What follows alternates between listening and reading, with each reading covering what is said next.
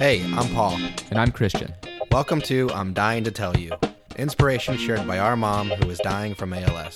There is no cure for our mom or anyone else with ALS, but right now, she's on a mission to find and share stories of inspiration. Coming to you from Cincinnati, Ohio, we're happy to introduce the one lady we've both loved since the first day we laid eyes on her the queen of the Queen City, our mom, your host, Lori.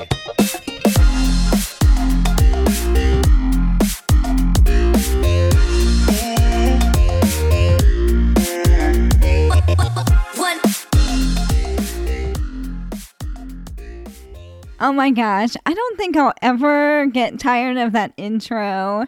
Thank you to my sons, Paul and Christian, for that. I'm Lori, your host of I'm Dying to Tell You, and I am super excited that you're here. I am so happy to share this conversation with you. I caught up with a guy named Brad Aronson from Philadelphia, and first of all, what an incredible man he is. He's just a giver at heart. And he has created a book called Humankind. It's so precious because of the motivation to write the book and also the stories that he brings from other people to show how one act of kindness can change your life. So, Brad is a husband, a dad, entrepreneur, mentor, and volunteer. Uh, he invests in startup companies and he volunteers with HopeWorks and Big Brothers, Big Sisters. And he teaches entrepreneurship in Camden, New Jersey. He is just, uh, like I said, a big giver and he and his wife Mia were going through her leukemia battle together. And they had so many people show up and really illustrate what one act of kindness can do. Brad has taken the time to write about these experiences and then also go a step further and reach out globally and learn about other people whose lives have been changed by someone doing one small gesture for them. He has some incredible stories in this book, and some of them he's going to share with us today. And I'm so excited for you to meet him and hear from him and about his book, Humankind. Let's go ahead and jump to our conversation. Thanks for being here. Welcome, Brad. Thank you so much for coming on and joining me today. I really appreciate it. Thanks for having me. I appreciate being here. I must have connected with you on Instagram, and I was so encouraged by what you're doing, the book that you have written, Humankind, and the inspiration for it all. So, why don't you lay the groundwork and tell me about what was going on in your life before you wrote the book. So, before writing the book, I feel like we took everything for granted. You know, you just assume yeah. you're going to be healthy. We assume that we can make all these plans about what's going to happen and and then you find out that it's out of your control and all of a sudden you've got, you know, for us it was this really scary diagnosis for Mia where the doctor said you have leukemia you need to go to the hospital immediately. If you're lucky, you'll get out in 30 days. And then you'll have two and a half years of, of, of outpatient chemotherapy, which is basically going back to the, the hospital every day. And you go from kind of having all these grand plans of what you're going to do and things you're going to do. And suddenly you're in this world of, oh my goodness, what's happening? How am I going to manage? And, and of course, you're also thinking, why me, right? Why is this happening to right. me? Uh, right. Uh, and yeah. of course, it's going to happen to someone, but but you know, I couldn't help but ask that question: why why us? Yeah. So Mia, your wife, she is in the hospital in her treatment, and you really get a dose of what life can be like for a while. And you have a lot of people around you who are loving on you and giving you some advice on how to get through this tough time.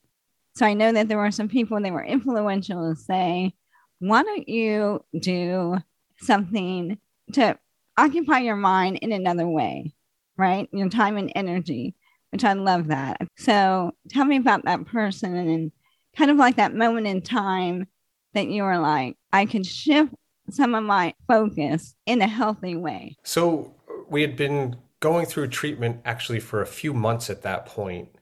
Okay. And the nurses suggested we go to a conference for young cancer patients and their caregivers. We Mm-hmm. almost didn't go because we felt like every single day of the week we were dealing with cancer.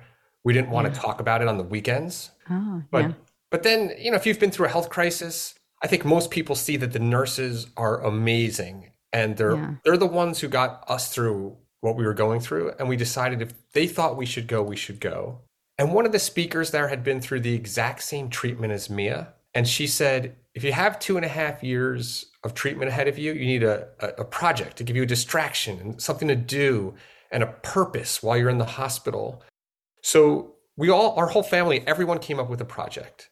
Mia's project was she was going to draw a picture or, or, or write a couple sentences in a journal every day. Jack, our, our son, who was five at the time, he is a diehard Philadelphia Phillies fan, and his project was to play 200 days of wiffle ball in a row.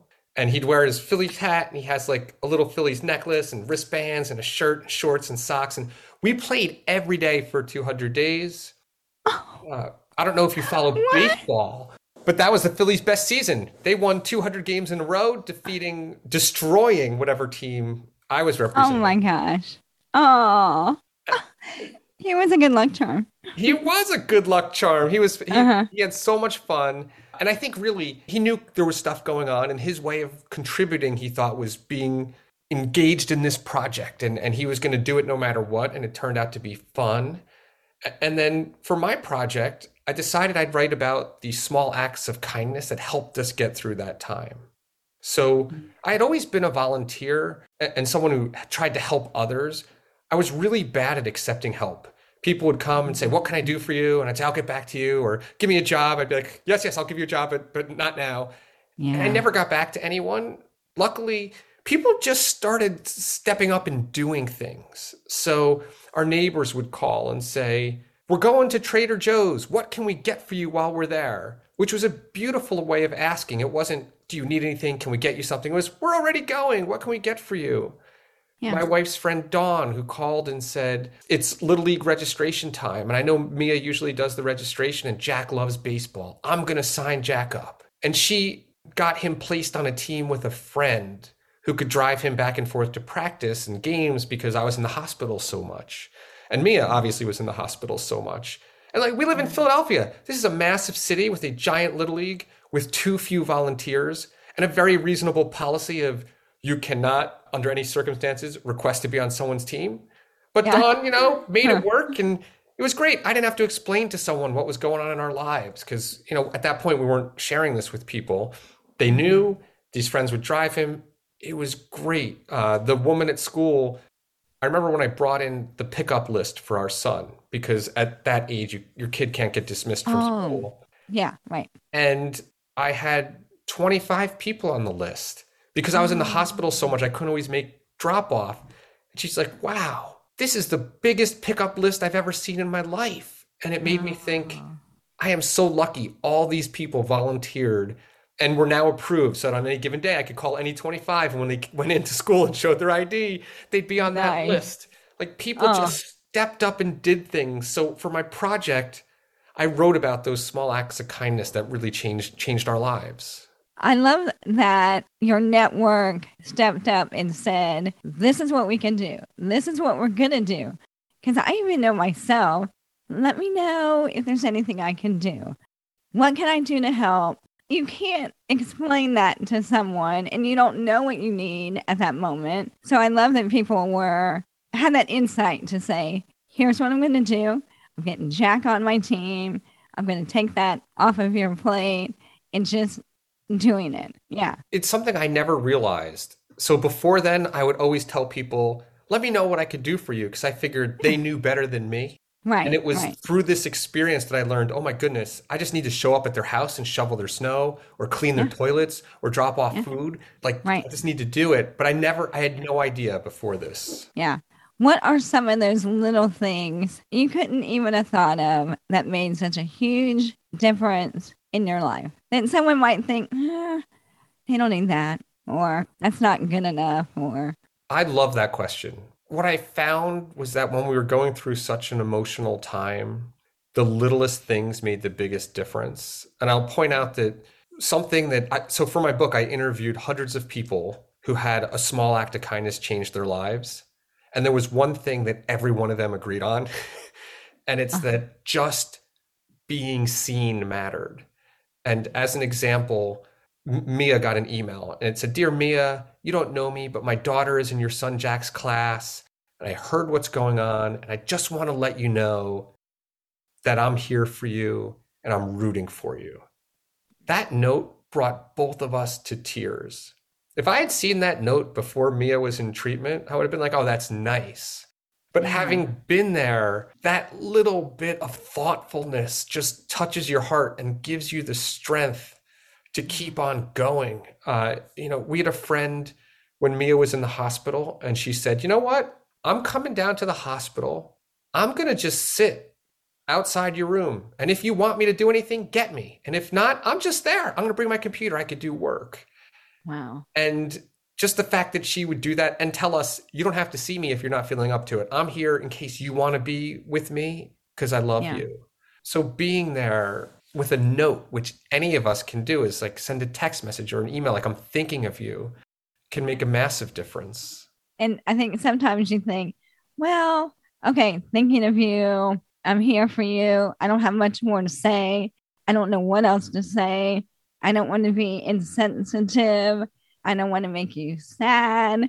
But what you're saying is, thinking of you, it's good enough. And it goes a long way. Or, I'm here for you, period, is huge. Yes, and you know what some people did, which was super nice. Like like people would drop off uh, some cartoons and say, "Hey, I thought these were funny, and you might like them." So they didn't have to say, "We know you have cancer, and that sucks," or anything like that. It was just, we knew that that they were thinking of us, and and Yeah. you don't have to talk about what's going on because they might not want to. Just being there and talking about life. Yeah. Humor. Humor's always good too. Yes. Yeah. Can we go back? And I know that you talked about in your book one of the moments that you realized that as a world today, we just need to hear more of the good stuff. And you were talking about a graduation that didn't make the news. Can you tell us about that? Absolutely. Yeah. So I went to the graduation of a mentee of mine. She graduated from a high school in Philadelphia called Girard College. And even, it is a high school, even though it's called Girard College. Yeah. And uh, I don't know why it's called college, but it is. Yeah. And at her graduation, on my left hand side was this 70 something year old man. And he told me that he graduated from Girard and the school changed his life so that every year he comes to graduation, he drives two hours to be there because he wants to support the next generation of students. And, and there's this part in the ceremony where you all sing the, the school song. And he stood up and belted it out so proud. I was like, oh my goodness. And on my other side was this woman, and she was crying. She said she thought her daughter would be dead or in jail. And here her daughter was graduating. The commencement speaker gets up and tells us that it's an extraordinary day. The students at Girard are from areas of Philadelphia where it's expected that many of them will drop out and very, very few will go on to college. Yet every single graduating student had been accepted to college. And for many of the families, this was the first person in the whole family who had gotten accepted to college. And he said, This is so amazing. But the challenge facing these students is they're entering such a world of negativity where the negative is everywhere and something beautiful like Girard's graduation won't even make the news. Mm. So, of course, the next day I get up, I get online, I look everywhere. There's nothing about Gerard. I even go out and buy our daily newspaper, the Philadelphia Inquirer, look through every page, and there's nothing. And I was so disappointed. I, I felt like basically I was watching a live inspirational movie. It was a it was a Hallmark Channel movie. I'm watching Yeah. it live, and if other people knew about it, they'd feel so good about the world and they'd be lifted up. And they need to hear this. And I decided if I want people to know about these types of stories, I should write about them. And that was one of the motivating factors that got me to start writing about people and happenings that inspire me. So true. So, so very true. And I love the book, by the way. Thank, you. for sending it. I was going to buy it anyway. Okay, this is a perfect holiday gift. There is still time to order the book. It's called Humankind Changing the World One Small Act at a Time. So, thank you so much. In the book, you say life is a series of single days. If we make up our minds to help each other through those days, before we know it, we'll be getting by. I love that so much on both ends of it. Thank you for that feedback. It resonates so much with me because I feel like I do a lot in the nonprofit space uh, and trying to help young people. Tell me about what you're doing. You know, I've been a big brother for, I don't know, nine or 10 years at this point. Love my little brother. Uh, I've been engaged as a board member. I teach classes, entrepreneurship classes to young entrepreneurs who have, you know, had some unsteadiness in their lives, some challenges, some difficulties. And I love doing that and being engaged. And as I'm doing this, what I hear from lots of people is I feel so helpless because these are from other people who aren't in these programs. They say, I feel helpless because I see there's so many people who are homeless. There's so many people dropping out of school. There's so much wrong. How can I make a difference? Like, what can I do to make the world a better place? And they get frozen because they just don't see how they can make a difference. And all of us have the power in our daily interactions. If we open our eyes and say, How can I make someone's day today? We'll all be able to make at least one person's day. Even if it's just choosing someone we're thankful to have in our lives and sending them a note, letting them know why. Mm-hmm. And what I found in the book is it were these little interactions that people thought didn't mean anything that had life changing impacts. There's Luis, who a conversation he had with an adult when he was a kid changed his whole life. And now Luis has dedicated his life to helping urban youth. And that's what he does because of this one conversation. Uh, and there's a kid who in third grade, someone taught him to tie his shoes. And that changed this kid's whole life. And now he's done all this good to help kids with disabilities. You just don't know the impact you're going to have.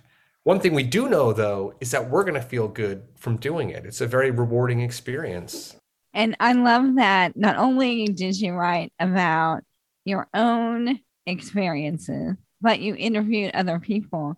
And like you said, talked about that one moment in time with someone else that affected them forever and changed their life in some way. So, why don't you just talk a little bit about a couple other people that you did meet along the way and, you know, the story that they had to tell about how their act of kindness that they received changed their life forever? Well, then I'll start with uh, Larry Stewart. So, when Larry was a kid, he grew up in complete poverty and but didn't realize it until he went to school and found out that other kids had electricity and running water uh, which he didn't have uh, and he did well in school wound up getting a job but then the company that employed him went under owing him three paychecks and suddenly he couldn't afford housing so he was homeless he's living in a car sleeping under his laundry to try to keep warm and he just got so hungry one day that he went into the Dixie Diner with no money, ordered breakfast, having no idea how he'd pay for it. And he finishes eating, the bill comes, and he starts looking around on the ground and said, Oh my goodness, I, I lost my wallet. And the cook says, Oh, you must have dropped this, and picks up $20 and gives it to Larry. And Larry pays for his meal. And at that moment, Larry decided that it was just so generous of the cook to do that and give him that money in a way that wasn't embarrassing. Larry decided he wanted to do that eventually. uh, you know, of course, it took Larry a while to get back on his feet. And when he did, uh, at one point he was at a restaurant and it was one of those restaurants where you eat in your car and the people come and bring you food. And the waitress had a coat that had all these holes in it, and he thought it couldn't keep her warm. So he gave he paid and gave her a, a generous tip and said, "Keep the change." And she started crying. She said, "You don't know what this means to me." And he's thinking in his head, "I know absolutely what this Yeah. means to you. I've been here." Yeah. And he loved it so much that he then that night got $100 in 5 and $10 bills and just went around giving it to people he thought needed it. And he became this secret Santa figure where every year around the holidays, he'd go places where he thought people needed money and give it to them. He'd disguise himself so people didn't know who he was. Uh, he'd go down to Goodwill, and often he found grandparents who were raising their grandchildren, and he'd give them a few hundred dollars. He'd go to jobs where people were making minimum wage, and after the late shift, give people some money. And he worked with local fire departments where they'd tell him families in need, and he would help them. And there's all these stories online of people talking about how they weren't going to be able to have Christmas that year, or their utilities had gotten turned off and now they could turn them back on, and how it, it was a life changing event for them. And Larry's doing this. And as it's the press is coming out that he's doing it, more and more people are deciding to become secret Santas. And, he, and there's a web presence where people would sign up. And there's these stories of all these other people who are doing it now. And over the years, at one point, Larry is, is ill, and a media outlet had discovered who was this secret Santa, and they were going to mm. spill the beans. Larry decided if they're going to do it, he wanted to do it himself in a way that would help get more secret Santas. So he shared the story with a newspaper. He he was in Kansas City, it was the Kansas City newspaper, and it wound up going global about Secret Santa and how it got started, and now this society of Secret Santas. And that year, thousands of people signed on to be Secret Santas. And from the emails that came in from people who were the recipients, you could tell that there were thousands, tens of thousands of people now who were Secret Santas around the world because they were inspired by what Larry did. And in one community, they gave all the police officers uh, thousands of dollars. They can go out and give gifts to kids in the community and try to build a better relationship. And they would help people with their mortgages. And it was incredible. When Larry passed away, he had given away a total of $1.4 million. And what's interesting is before that, he tracked down Ted Horn, who was the owner of the Dixie Diner, and said, You might not remember me, but when you were the cook at the Dixie Diner, you gave me $20. And that $20 led me to give away $1.4 million. And Ted also gave him, I think it was $10,000. He said he calculated the interest on that $20 over all these years. Um, oh and my gosh. I know. And then when Larry, the Secret Santa, died, Yeah. they set up a foundation to help support future Secret Santas. And the first donation came from a parking attendant who said the gift he had gotten from Larry Stewart when Larry was Secret Santa was the first gift he ever got. And it made such a difference in his life that he wanted to be the first to donate to this foundation. And you look, it all started with $20 that someone used to help out somebody. And, and that's incredible. Wow. I'm trying not to cry. I already knew that story. Oh my gosh. Wow. Is that still going on today? So yes, uh, there's someone new has kind of taken the helm, and there are Mhm. still many people, thousands of people, who are serving as Secret Santas around the world. Twenty dollars. Yes, it go. can go a long way. Yeah. Yeah. What about Dan the coffee man? Dan the Coffee Man. So Dan was taking his father to chemotherapy, and his father got through it, but then had a relapse of his Mm. cancer. So Dan was back, and he noticed that so many of the same people were there. And he thought, I really want to do something to brighten up all these people who are getting treatment.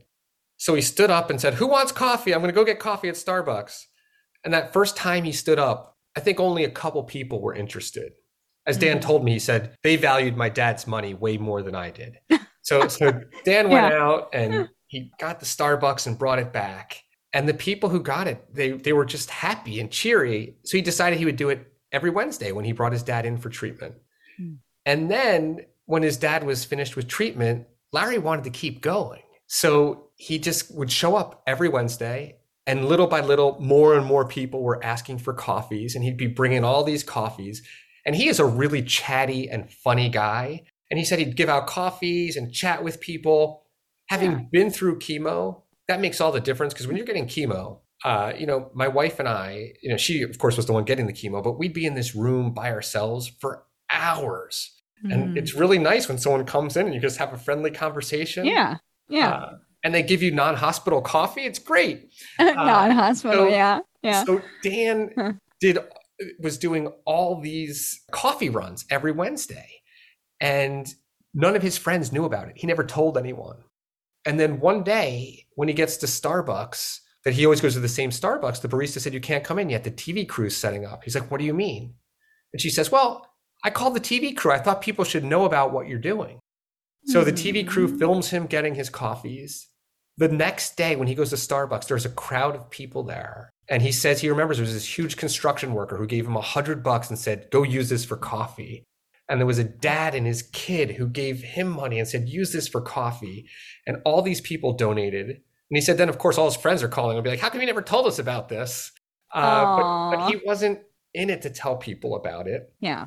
And he's he expanded. So he started doing one cancer center and then he went to a second cancer center and then he went to another nonprofit and he's given out tens of thousands of cups of coffee. And you know there was this one he sent me a picture of a girl for her bat mitzvah project. She decided to raise money for his coffee and mm. she had gone and delivered it to him. And someone made this little cart that says dan the coffee man that he wheels around with his coffee.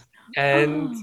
You know he just he said it it gives him such joy to be there and you read the comments so i you know talked to some patients and, and saw their comments they said it just made all the difference it's the high point of their treatment when he's doing that uh, and it's, it's a beautiful story Absolutely. Absolutely.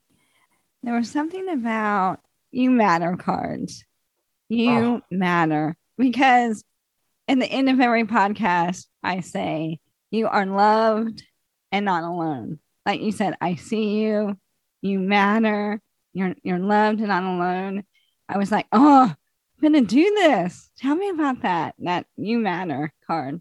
the you matter cards it, it started with my friend cheryl she was working at a job where she was so stressed and she said it was a horrible work time for her she couldn't sleep she was anxious she was so stressed and one of her coworkers gave her a card and it just said you matter and she said she got it and she burst out in tears and realized that someone was there for her and that they saw that she mattered Mhm. and because it had this impact on her, again, it's kind of what we were talking about at the beginning of being seen and knowing that someone sees you and cares. She decided that for her project, she was getting a, a degree in, I think it was organizational development. She would create her own You Matter cards and just give them out to people. Mhm. And at one point, she was in the supermarket line behind someone. And uh, the woman in line was talking to the cashier, and the cashier said, How's it going? And the woman said, Not so good. You know, my, my son is unemployed and I, I can't find him, help him find a job. My husband just lost his job. And then she paid with food stamps. And it was just so sad. Cheryl said she didn't know what to do. And she finally decided and built up the courage in the parking lot to give her a card and said, I have this for you. I just want to give it to you. And Cheryl said the woman looked at the card and just cried and said, Thank you. And of course, then Cheryl went back to her car, car, and she was so moved. She decided this needed to become a project. And then Cheryl decided she would start this movement of giving out You Matter cards. She asks people to give You Matter cards out to 30 people. And if you commit, I'm going to give out You Matter cards to mm. 30 people, she will send you 30 free mm-hmm. cards. It's free, there's no shipping costs, Yeah. nothing. All trying to get people to help someone else by passing out these cards. And millions of cards around the world have been mm. passed out. And the stories come into her site about people who it built new bridges between them. There were a, a mother and her daughter who hadn't spoken, and the mom gave their kid this card and it opened up a conversation. And all these beautiful stories. And what Cheryl says is it gives us a reason when we have these cards to look around and say, okay, I want to let this person know that they matter. It's almost like our training wheels. And then we get good at it and we don't need the cards to do it anymore. We could do it on our own. Uh, but it's now, it's the You Matter Marathon. It's enormous. It has such an impact. And anyone can go to the You Matter Marathon website, sign up, and get 30 cards to make 30 people know that they Ah, matter. I love that. I have a friend, and her name is Bunny. And she's actually my friend's mom, but she's been in my life forever. And she has always given out these Christian message cards. It's like wherever you go, you know, Bunny's going to be whipping out these cards at a restaurant, wherever. And it's so funny because some of the girls and I were together. We saw her recently, and she handed us the card, like, Oh, I still have my card. She's like, No, you're supposed to pass on the car. You're not supposed to keep it. And uh, that, I love that so much. It's so simple. And like you said, can often open up a conversation that you didn't even know was coming, you know? Si- simple is the Yeah. best. I'm glad you brought that up because we tend to overthink. Like, I don't know what to do. I want to be helpful to this person. I want to support them. And we get stuck in our own Yeah. thoughts. And it's as easy as just telling them they matter. Yeah, perfect. Okay, I want to talk about the motivation for your book format. So it has things that you've experienced, some of the stories that we're talking about. But at the end of every chapter, it says, What can you do? What can we do? It's really good. Like it makes us stop and think, okay, we all want to do something for others. How can we get started? So I love that. And then the Hall of Fame at the end. So tell me a little bit about how you came up with the unique format for this book. The book had already been to the publisher to look at before I had signed on with them. And I had written the manuscript. I was very happy with it. And I was meeting with an agent. And she said, What's your goal? And I said, My goal is for people to read this, realize they can make a huge difference in the world and, and go out and do it. And she said, Well, you need to tell them that. At the end of every chapter, you should have, like, here's what you should do. Oh, And I ah. remember thinking, oh, man, I just spent years working on this and I totally missed this idea. I need to do this. aw. So I went back and added these sections to really make it easy. If you want to do something, if you read these stories about a small act of kindness that changes tens of thousands of lives or even one life, and you're inspired, at the end of the chapter, I tried to make it really easy. Here's things you can do today in 15 Yeah. minutes that could have an enormous outcome. Yeah. So thank heaven she gave me that piece of advice uh, that really helped the book. And and the Hall of Fame was just sometimes we want to do things where we could really use a nonprofit's resources. Mhm.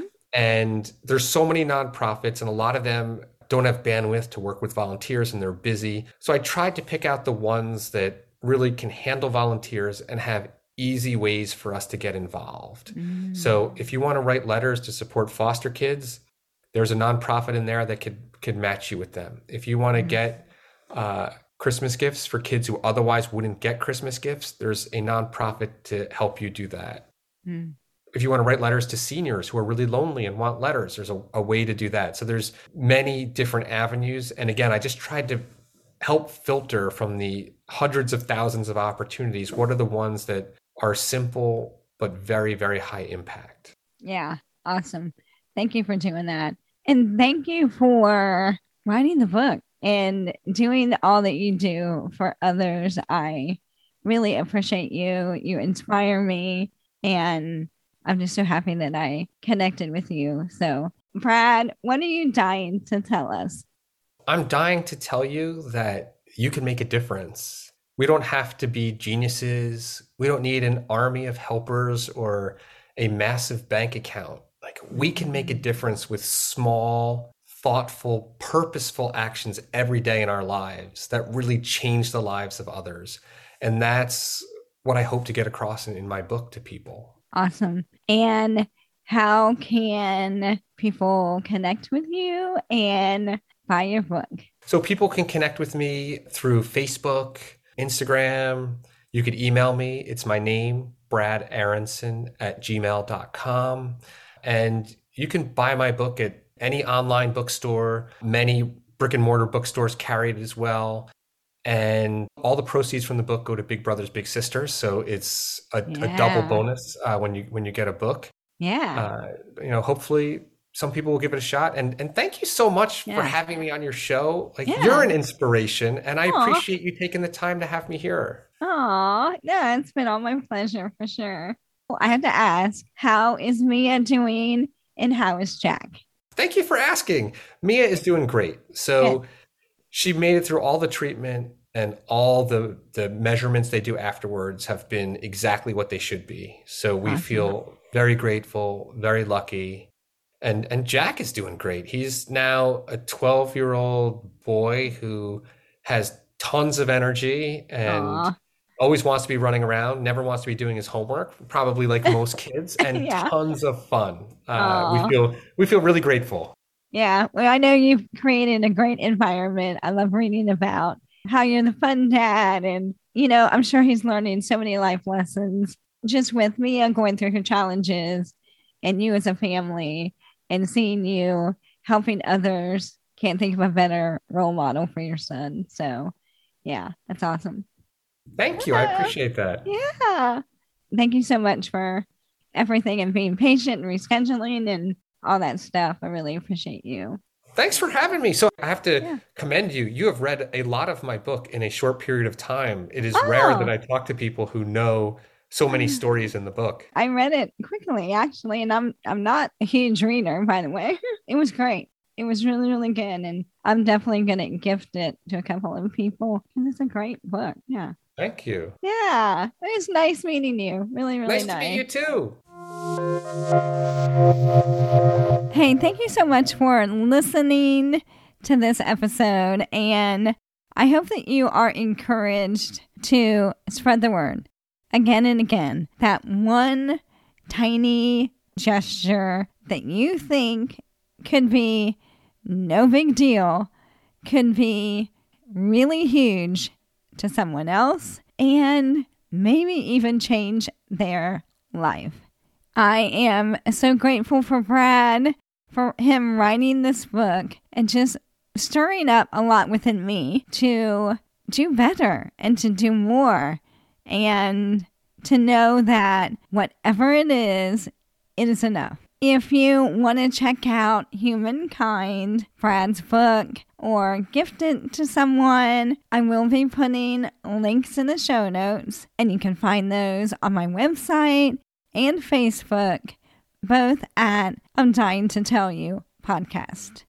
If you are new to the podcast, I release new episodes of inspiration on even Tuesdays. That's the second and the fourth Tuesday of each month.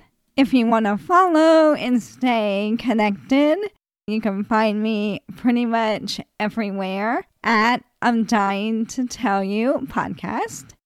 So, Facebook, Twitter, Instagram, LinkedIn on there. If you enjoyed this episode and you think someone might enjoy this podcast as well, it's super, super helpful if you leave a review and a rating. People need to check that out to see if it's worth their time to listen. And I have the privilege of talking to so many people who have stories that can bless so many people. So, thank you in advance for doing that. Thank you so much again for being here. Until next time, know you are loved and not alone. Thanks for listening. Thank you for listening to our mom. Make sure to visit her website at I'mDyingToTellYouPodcast.com, where you'll find photos and show notes about this episode. If you liked the show, please subscribe to the podcast and share it with a friend. Thank you.